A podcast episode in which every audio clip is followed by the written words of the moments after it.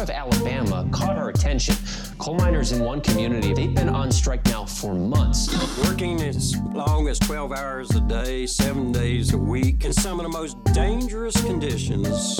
I really think that the labor movement is the single greatest force for democracy in the history of the United States. The story of Alabama is a story of not just resilience, but of militancy.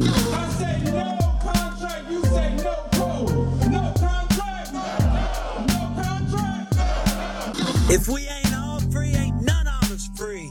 You're listening to Alabama's only union talk radio show, The Valley Labor Report, with Adam Keller and Jacob Morrison.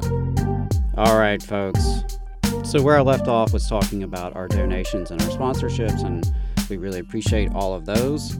Uh, our single biggest source of contributions does come from individual listener donations. So, you can make a one time payment, uh, you can make a recurring donation. However, you want to do that, you can do that at tvlr.fm slash donate. We also have a Patreon if you prefer to donate that way, and uh, we'll take a check good old fashioned check mailed to our P.O. box right here in Huntsville. So, whether you donate, share, subscribe, or just listen, we appreciate your support and we can't do it without you. We put out all of this content for free because we are dedicated to growing the Southern labor movement. If you share this mission, please support however you can so we can have media by, for, and of the working class. And as I mentioned, this is our very first uh, featured episode for Labor Notes. Uh, and again, apologies for the technical difficulties this morning. We had some uh, settings gone haywire here in, on the board, but uh, hopefully everything is resolved now and, and, you guys can hear me just fine, and we'll have this uh, cleared up for the podcast. So, this is the first episode uh, where we're really featuring Labor Notes. Uh, each month, we're going to do a featured Labor Notes episode and try to talk to an author of their Stewards Corner, uh, which is a great, great resource that they put out. Uh, at the Valley Labor Report, we're big fans of Labor Notes. Labor Notes is a media and organizing project that has been the voice of union activists who want to put the movement back in the labor movement since 1979. Through their magazine, website, books, conferences, and workshops, Labor Notes promotes organizing, aggressive strategies to fight concessions, alliances with worker centers, and unions that are run by their members. Labor Notes is also a network of rank and file members, local union leaders, and labor activists who know the labor movement is worth fighting for. They encourage connections between workers in different unions, worker centers, communities, industries, and countries to strengthen the movement from the bottom up. With 40 years of movement building behind them, Labor Notes exist as a resource for leaders and union members who want to chart a new course for the labor movement. At the Valley Labor Report, we are proud subscribers and supporters, and we encourage our listeners to do the same. Go to labornotes.org to find out more. So, today uh, we're going to talk about an article, What to Expect When You're Expecting to Win, by Jason Ide. Uh, Jason is a Teamster. Uh, he is actually out uh, in Hollywood. He is a former president of Teamsters Local 814. Uh, he's now the contract coordinator at Teamsters Local 399, which represents workers in the motion picture industry. I really enjoyed talking with Jason. I thought it was a great conversation. Um, I did have a bit of an echo uh, going on during the interview. I don't know uh, if we were having some issues audio wise. So hopefully today's interview will will be okay. Uh, today seems to be a day of technical difficulties, so we'll see how it goes. Uh, but last week, you know, we talked with uh, Amy Wilson from Revolutions Per Minute and also from uh, a Trader Joe's union campaign that was unsuccessful. And so we had a conversation, um, and Jacob joined me in that conversation. We talked about what we do when we lose and how we can learn from losing battles. Uh, this week is, you know, the the opposite. What happens when you actually win? Um, what happens if you run for union office and you're elected? So that's going to be the the featured conversation today uh, with this good brother Jason, um, and I really hope y'all enjoy it.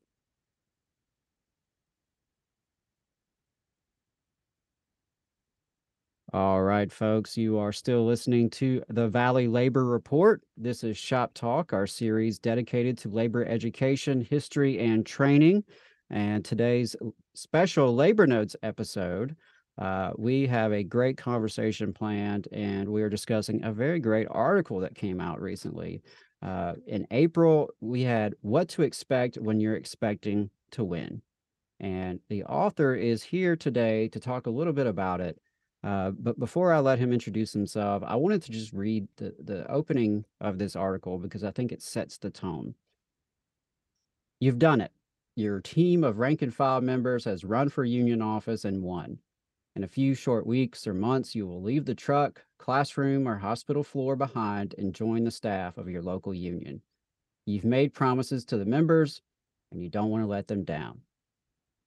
So opens Jason's article with labor notes. Jason, thanks so much for joining the Valley Labor Report. Uh, would you mind introducing yourself, where you're from, what you do for work, and a little bit about your journey in the labor movement? Sure, Adam. Thanks for having me on. Um, yeah, I started out. Well, right now I work for Teamsters Local 399 in Los Angeles. I've worked there for a little over a year now. We represent drivers in the motion picture industry and uh, location managers, casting directors, and a bunch of other entertainment um, functions within this business. And as you've heard, there's a lot of exciting stuff happening in Hollywood, so it's a, it's a great place to be right now. Um, I didn't start out in Hollywood though. I I moved to New York City when I was 23 because I heard it was a great place to get a job and build a career. Mm-hmm. And it was a little harder than I thought it would be, but I got hired at Sotheby's Auction House. Uh, 23 years old, working in a warehouse, moving around, uh, you know, art and antiques. Basically, the place is the Macy's for the ultra rich, and uh, it was a good education and what it meant to be a union guy. Uh, there were we I had a foreman who taught me everything I knew. Um, but one thing we did know is that the union didn't have our back, so they left us hung us out to dry uh, when we were locked out by the company, and there was a lot of anger and resentment throughout the local um, at the union leadership who were sort of leftovers from the Bonanno crime family that had been driven out in the 80s. So I got together with a group of rank and filers that were members of Teamsters for a Democratic Union. We ran for office and we won. And uh, I'll just tell you that the, the the guy we beat, George Daniello, took me and the number two guy out for a drink after we beat him. We sat down in a hmm. bar in Brooklyn, and he was already three martinis in at the time. and I was like, oh, he's like, what are you having? I was like, I don't think I'm gonna have anything. He's like, get him in a martini. He's gonna need it. That's when he broke the bad news to me that the local was broke. Our finances uh, in the medical fund and the pension fund had completely fallen apart. And in his own, words, there were desert drives across the local. In his own words, we only had three months left to live. So we lived a lot longer wow. than months. The local's still here today. I uh, I moved to California, but uh, the business agent used to work for me. Walter Taylor is a, an amazing guy. He runs it now, and we managed to right the ship. So um, I've been involved in a lot of union transitions ever since, trying to help new officers.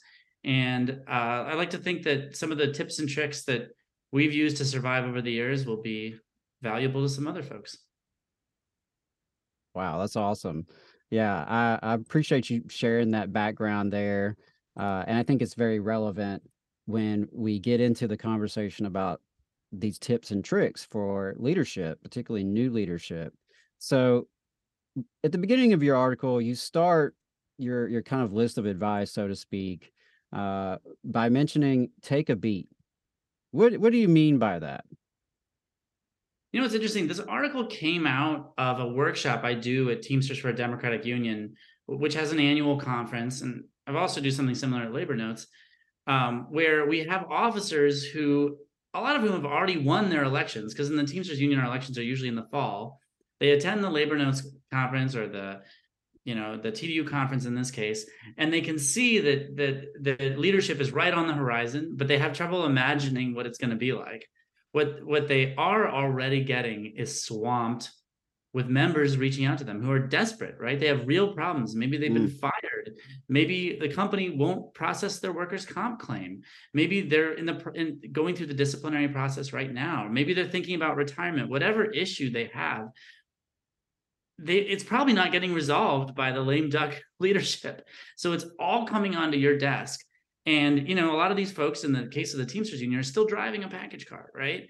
So it's hard to find the time to sit back and make a strategic plan. And really, that's the function of this workshop, right? And the function of this article. I'm not going to be able to teach you how to be a business agent or a principal officer or an organizer in a thousand words or in a two hour workshop, right? But what I do try to do is get people to think about what skill set they're going to need in their new role and then develop a plan and commit resources to that plan to getting those skills. Right, right. And and I really liked how you kind of start there with take some time to assess the situation, take some time to make a plan, a, an actual plan, write it down. Uh, because you're so right. Like you mentioned in the article, uh, folks will come out of the woodwork. Uh, you know, as soon as there's a, an idea of new leadership, a breath of fresh air, uh, folks that you haven't ever heard from are going to come find you. Uh, folks who maybe have never even called the union before may start calling. And so I think that's really important to not get ahead of yourself, to take the time to plan, to assess. Um, like you said, getting back to people is important, but you can't get swamped in it. Absolutely. Uh, the, the the next advice you offered is to get help, specifically get professional help. Talk to us about that.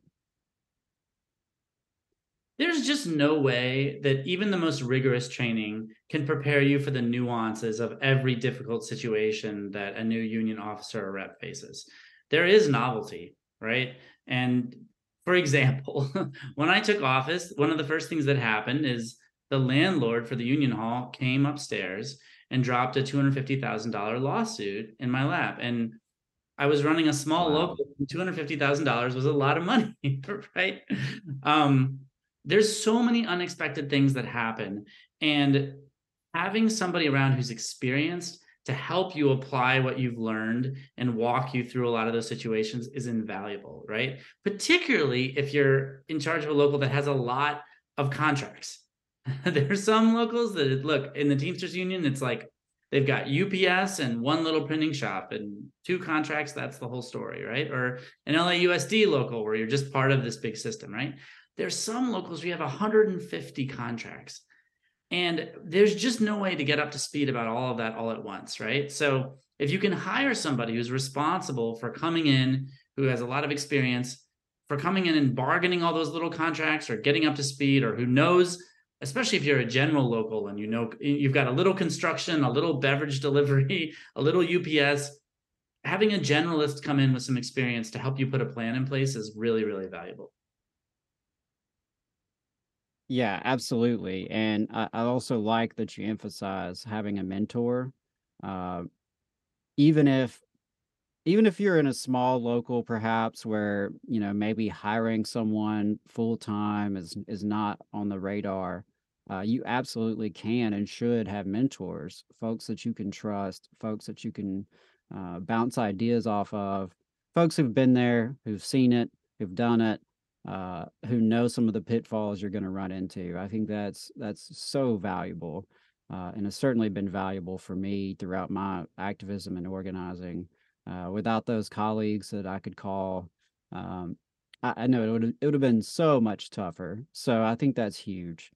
And you mentioned earlier labor notes training, TDU training. You suggest attending training classes, right? I mean, I know that seems like a basic concept, but maybe not. My core conviction about being a union rep or in the Teamsters union, we call it a business agent, um, is that you really need to be on the like you, you need to be closer to a lawyer's level of how you approach grievance handling and and discipline. Uh, those skills are going to serve you for as long as you're in this business, right? You might as well learn them now because if you don't learn them now, actually, you should learn it even as an activist right? You should mm-hmm. get real books. Why settle for a little Google summary of a topic when you could buy the real law book and actually dig into the material and have that next level of depth, right? It feels good when you're in a meeting like, with a labor relations person who thinks they're very smart and went to some fancy school, if you can actually cite case law to them when you're talking about something, or you can cite arbitration decisions that are actually relevant to your local, like these are things that are going to give you an edge, right? All that begins with coming up with the time and money to go to class. Personally, I went to the George Meany School, which was the AFL CIO school, and took a lot of their trainings, and I think they were the best. Unfortunately, it's been shut down. So, but there are a lot of other good alternatives out there, like the Rocky Mountain Labor School or local community colleges or Labor Notes or Teamsters for Democratic Union. You have to use get all the resources you can get and then use those to buy. Honestly, I think you should buy used law books and actually really get into the details of the matter. So that way you can really be prepared and be confident when you give members an answer. Right, right. And you you even had some other books that you suggest as well. Um, I know Robert Schwartz and his book Just Cause. Uh, and there were a couple of other books you mentioned in your article as well, some of which I had not heard of and, and I found pretty interesting. I mean, honestly, if you only take one thing away from the article, it should be to buy the Charles Lofgren book, Bargaining the Union Contract. I, it, it's on ABE Books. I looked at it this morning. There's there's copies up there for like 25 bucks. It's a $650 book. It's written for management, but it, it details every single part of the collective bargaining process. And if you're going to be at the table as a negotiator or even involved as a committee member, you should read the whole book cover to cover. Awesome. Yeah, I, I really appreciate the resources you provided.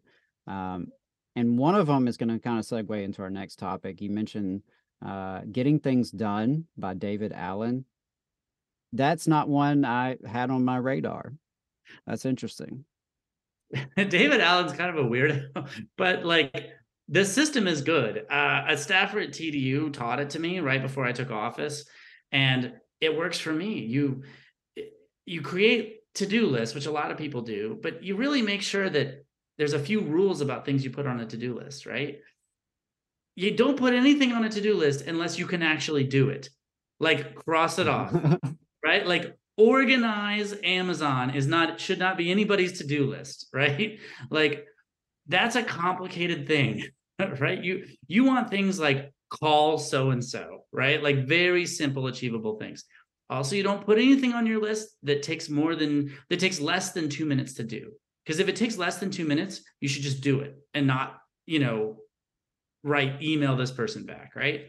I use the system. Also i like that he talks about keeping lists of projects and like a list of things that you can't work on now but work on some later date. And then his general thinking is that if you exteriorize everything right if you've got lists out there and calendars out there you don't have to sit up late at night thinking what did i not do today because it's all somewhere right if you get it off your plate and into a written format then you don't have to go so nuts and let me tell you when you're running a local or if you're a business agent, you're going to be so swamped that the, the chance to offload anything is going to help you and help you stay married if you're married, honestly.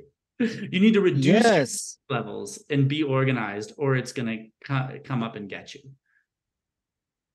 Yeah, I found that really powerful and it really resonated with me. Uh, I was telling you before we went on the air that I got hired at 25 years old as a field staffer with the National Education Association affiliate down here, representing, you know, about 1,500 employees of Huntsville City Schools.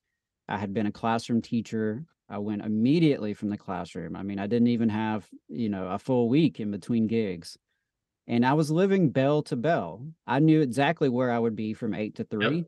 uh, 52 minutes at a time and I knew exactly when I could not go to the bathroom, which was most of the day. You know, I I knew where I would be at lunch. Uh, so that was such a difference when I transitioned into the field staff role. Uh, as you said, people came out of the woodwork, and folks were calling me left and right. Uh, and the schedule was so different I didn't necessarily know where I would be from eight to three every day. And I certainly yep. didn't know where I would be from 52 minutes at a time. And so that is that was such a huge adjustment. And I think it's an adjustment that so many folks have to make when you leave the rank and file and go into, you know, a full-time officer position or a, a staffer position. And so I really appreciated that you you spoke to that, and you know, if you have anything else to speak to in terms of the time management or just the that transition from rank and file to to more of a white collar role. I mean, it, look, whether or not you like it is not the issue, but you've got to take an interest in the software that gets used in an office these days. And Mm. that will pay dividends. Like in the article, I talk about like having the right tools to do the job in a machine shop or as a mechanic. Like at Sotheby's, we always ordered the best tools. Like that's one thing we never were short on, right? Our foreman made sure if we're going to use a saw, we had the best one, right? You got a new job now, and you better get used to it. and part of that is learning to use things like Google Drive, learning to use iCal to plan your whole day out. You know, every Sunday I sit down there with my list of tasks and my calendar for the week, and I and I make a plan of attack for the week. If you skip these steps, actually, you know what's crazy is you may even have the best intentions to to go through your calendar, to like stay on top of your email, to do all the things I'm telling you to do, but you will just like get so swamped you won't do it because it's just there's will be one fire after another after another, right? I got to the point where I had to calendar time on my calendar to look at the calendar. if like if you are are that busy, you literally need to schedule time to be in the office. I used to do that, right? Like 3 hours on Monday, I'm not taking any meetings between 8 and 11 because that's my, you know, get organized for the week time, right? Uh, Sunday night between 7 and 7:30, I'm not returning any calls because that's the time I'm going to make. So you because if you give that time away, if you give your organize your, your self-organization time away to meetings, that's when you really get adrift in sea, out at sea, right? That's the point where things you start to lose control and things start to unwind. So I I just made a rule. I'm I'm never gonna give that time away. I will never have a week where I don't have any time in the office at all. Um, and I really tried to avoid scheduling two bargaining sessions in the same day. But did I do it sometimes? Yeah, I did it. But you should not do it. Well, I, I from really one hotel to another for bargaining. Don't don't do that. well, I got to say, like, you know, it, it just resonates deeply with me because going from fire to fire to fire, you can't predict who's going to get fired uh, from one morning to the next. You can't predict when your members are going to get arrested on the job. Uh, you know, and these things happen and emergencies happen. And sometimes you do have to drop everything and go put out that fire, but you can get overwhelmed so easily without the this kind of structure that you're discussing. And that's not something that they necessarily teach you in uh, advocacy school. Uh, and being a strong advocate and being a militant organizer and even being a radical who really believes in the movement is not enough. A- And that's just not enough sometimes. I agree 100%. I mean, look, there's one kind of like thing that underlines lies this article and actually if you if you go back to 2012, Jane Slaughter in Labor Notes wrote another article about the rank and file to officer transition where she says it even more bluntly, which is that most reform officers do not win a second term. I don't know if that's still true, but in 2012 it was definitely true. And in her article, she interviews a lot of people who had recently lost or um, had lost and were back in now. I get interviewed in that same article, so I actually make it out of my first term. So spoiler alert. Um, but a lot of people don't make it, right? And I think this skills skills building and skills training and having a strategic plan is is part of that, right? I think there's a, there are some folks out there I think on who would say that the stuff that I'm listing is kind of more like technical or technocratic solutions to the problem of union administration and it's sort of I mean there's a critique that that that kind of puts things like organizing and militancy in the backseat, right? And that really talking about this kind of stuff like how you use Google Drive, how you organize your time, how you hold a staff meeting is all is all sort of like just emphasizing the trees when we should be thinking about the forest, right?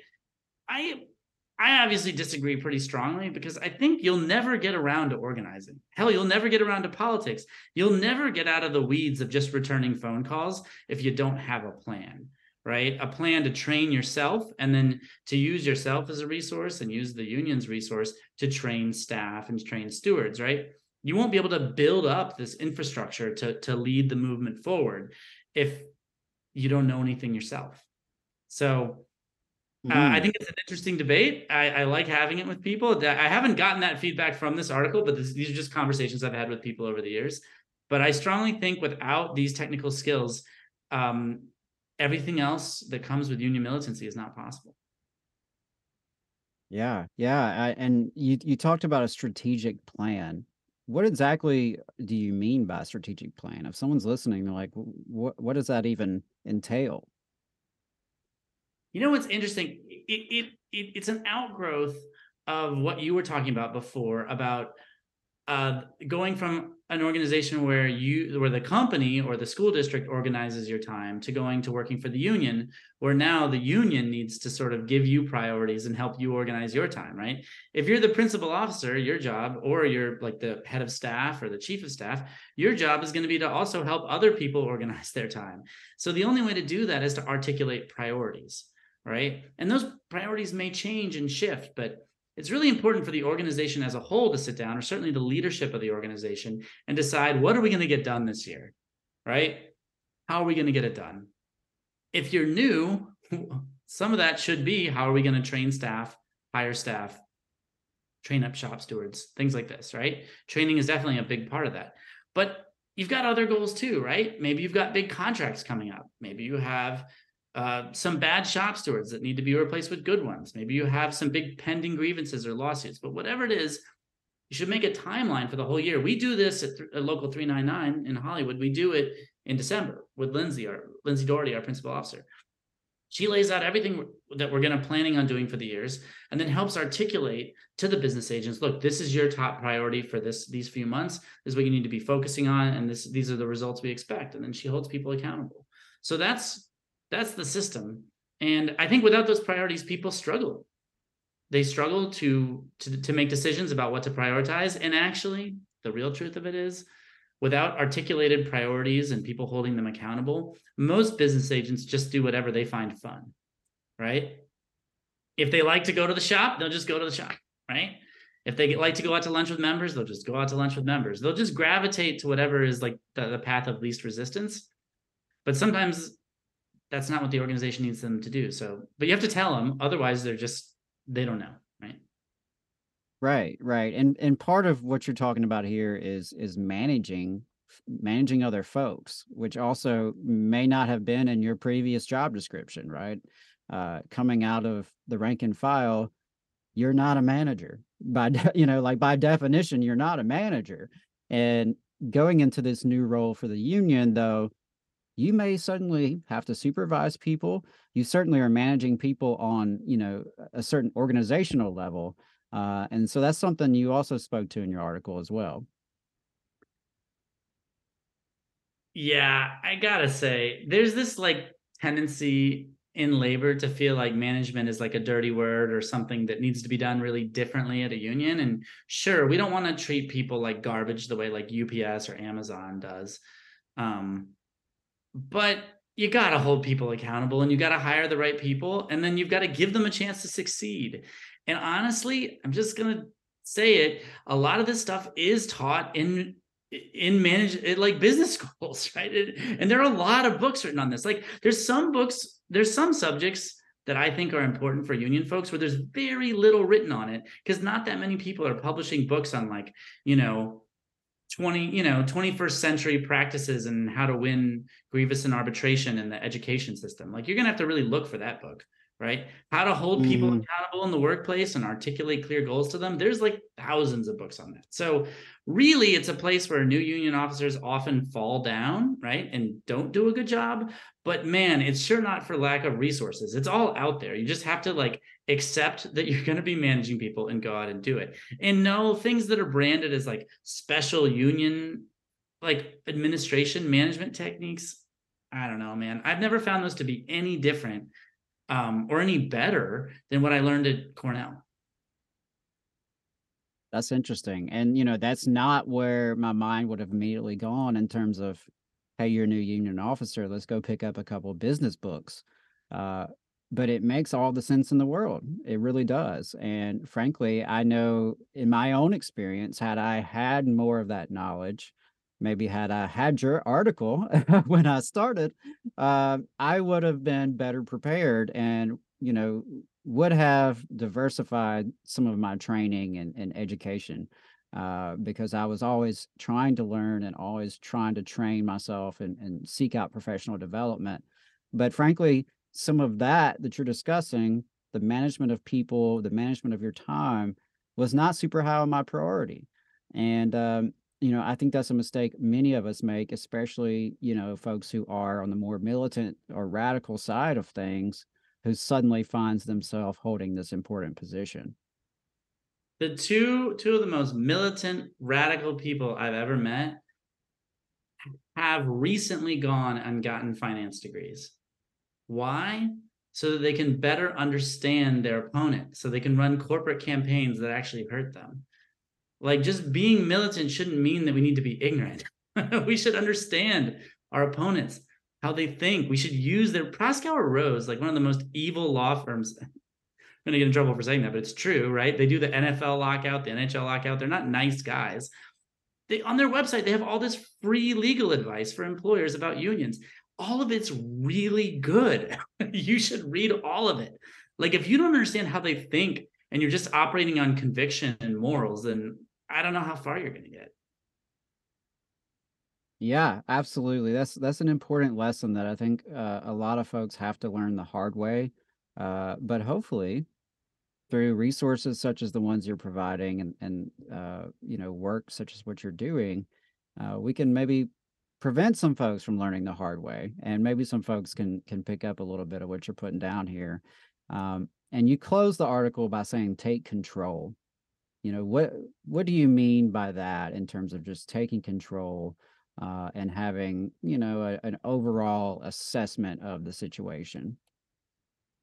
I mean think about where we're situated in our like modern capitalist society right? Like we're situated in between the worker and a workplace that doesn't care about right? And this is one of the most important relationship in anyone's life the relationship between them and what allows them to get a paycheck right and put food on the table. This is like one of the like what job you have dictates a lot of what your life is like in this country right? There's a lot of really dysfunctional things about it. I love this country. I've lived in other countries. I, i'm back here right? This is the best place to be.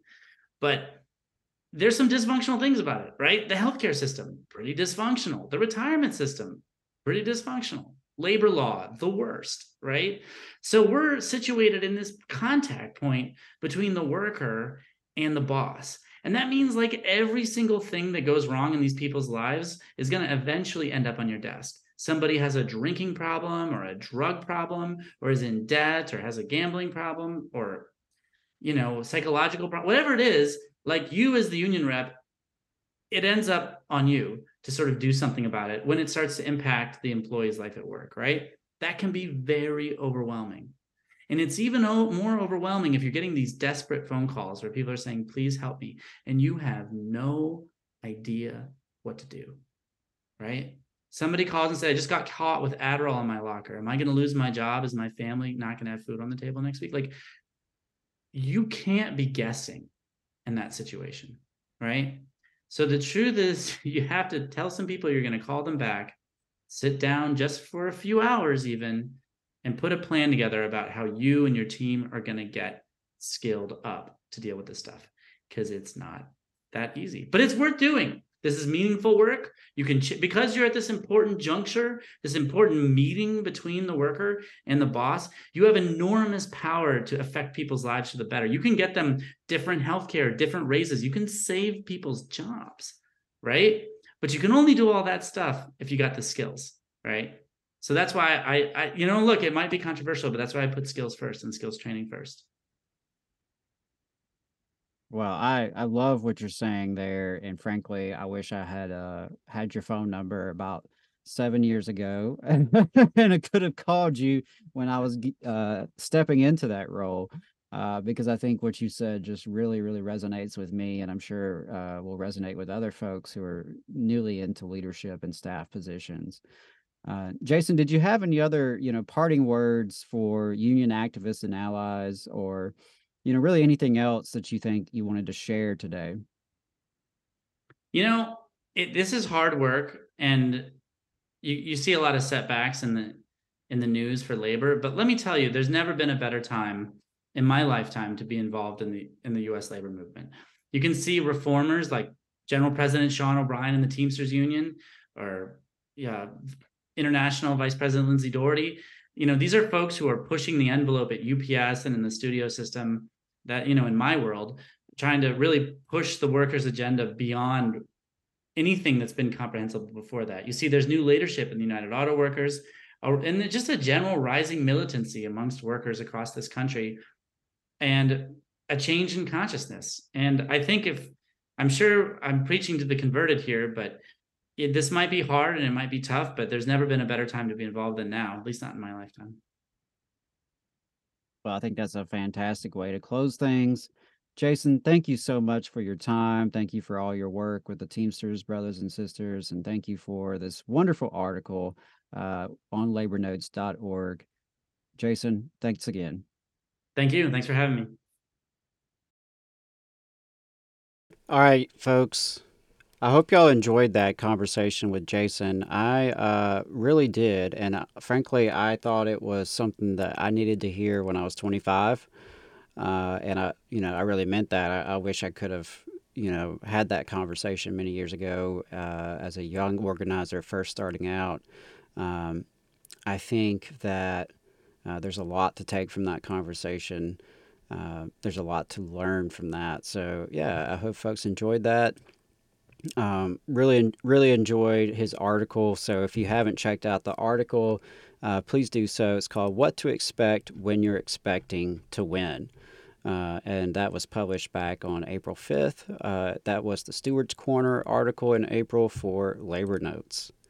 And as I wrap things up this morning, I did, I did want to share some of the excellent training opportunities that Labor Notes has coming up. That includes their May Stewards Workshop uh, on Monday, May 22nd, which is going to be held via Zoom from 5 to 6:30 p.m. Central Time and it is on Just Cause with the great labor attorney Robert Schwartz.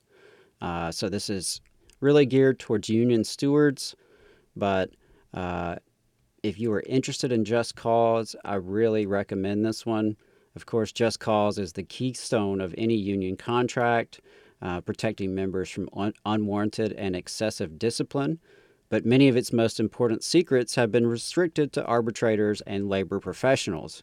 Join Labor Notes for a stewards workshop on Just Cause, where we'll talk about what it is, what it isn't, and how stewards can use it to vigorously enforce the rights of members. The cost is only $10, but no one will be turned away due to lack of funds.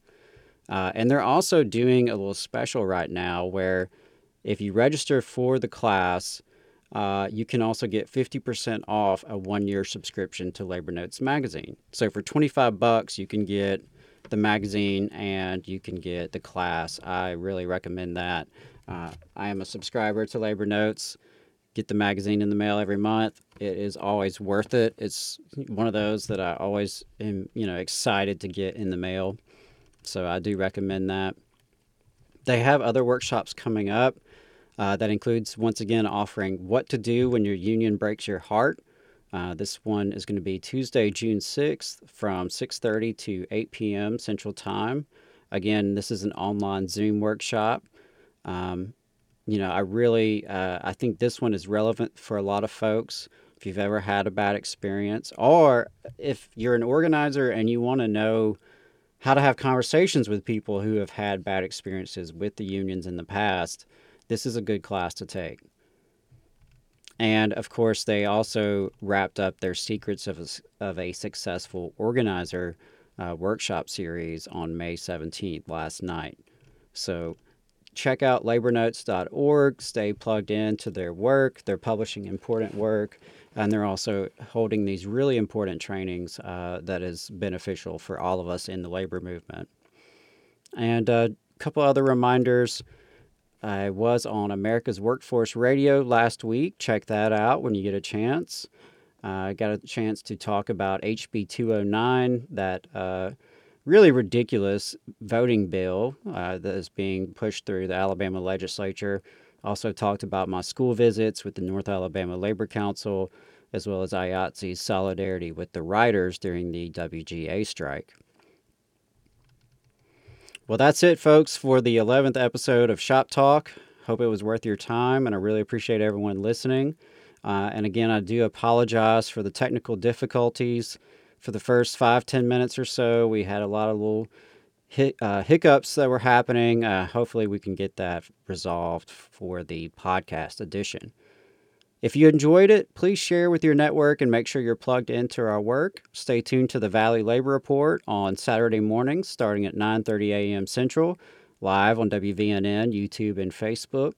Please sign up for our email list at tvlr.fm and don't forget to like, review, share, and subscribe.